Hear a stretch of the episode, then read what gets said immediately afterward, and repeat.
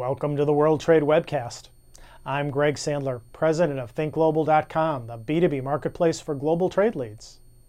This week on the World Trade Webcast, we're focusing on four upcoming trade shows in Las Vegas that are part of the U.S. Commerce Department's International Buyer Program.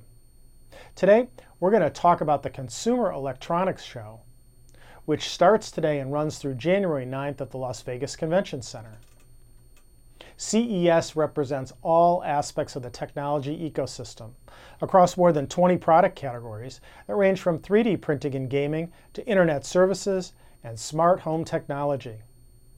In fact, more than 900 CES exhibitors offer products, services, and technologies that connect everyday devices to the network.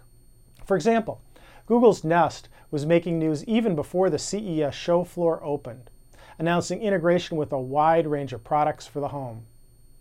One of those partners is August Smart Lock, which works with the Nest thermostat to immediately start warming or cooling your house as soon as the door is unlocked. Another partner is Ooma's VoIP home phone service, which works with Nest to learn when you come and go. So if something unexpected happens, like your kid doesn't come home from school on time, it can send you an alert to your phone. And this is just a tiny fraction of the technology being showcased at this year's CES show. CES is an important show for connecting buyers and sellers from around the world. With more than 35,000 international attendees from over 140 countries, the International CES is the world's gathering place for innovation. The show attracts more than 40,000 international participants, including more than 26,000 attendees and over 12,000 international exhibitors. An on site International Business Center offers private meeting rooms, computer stations, and laptop hookups with internet access, a lounge area, light refreshments, registration assistance, and more.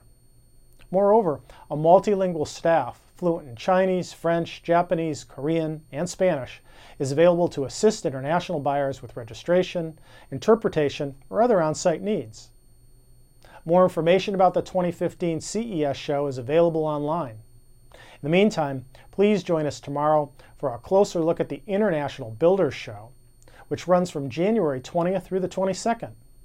And for our latest schedule of upcoming episodes, subscribe to us with any of the links below and bookmark this page. All of our previous episodes can be found at thinkglobal.com/webcast. And thanks for watching.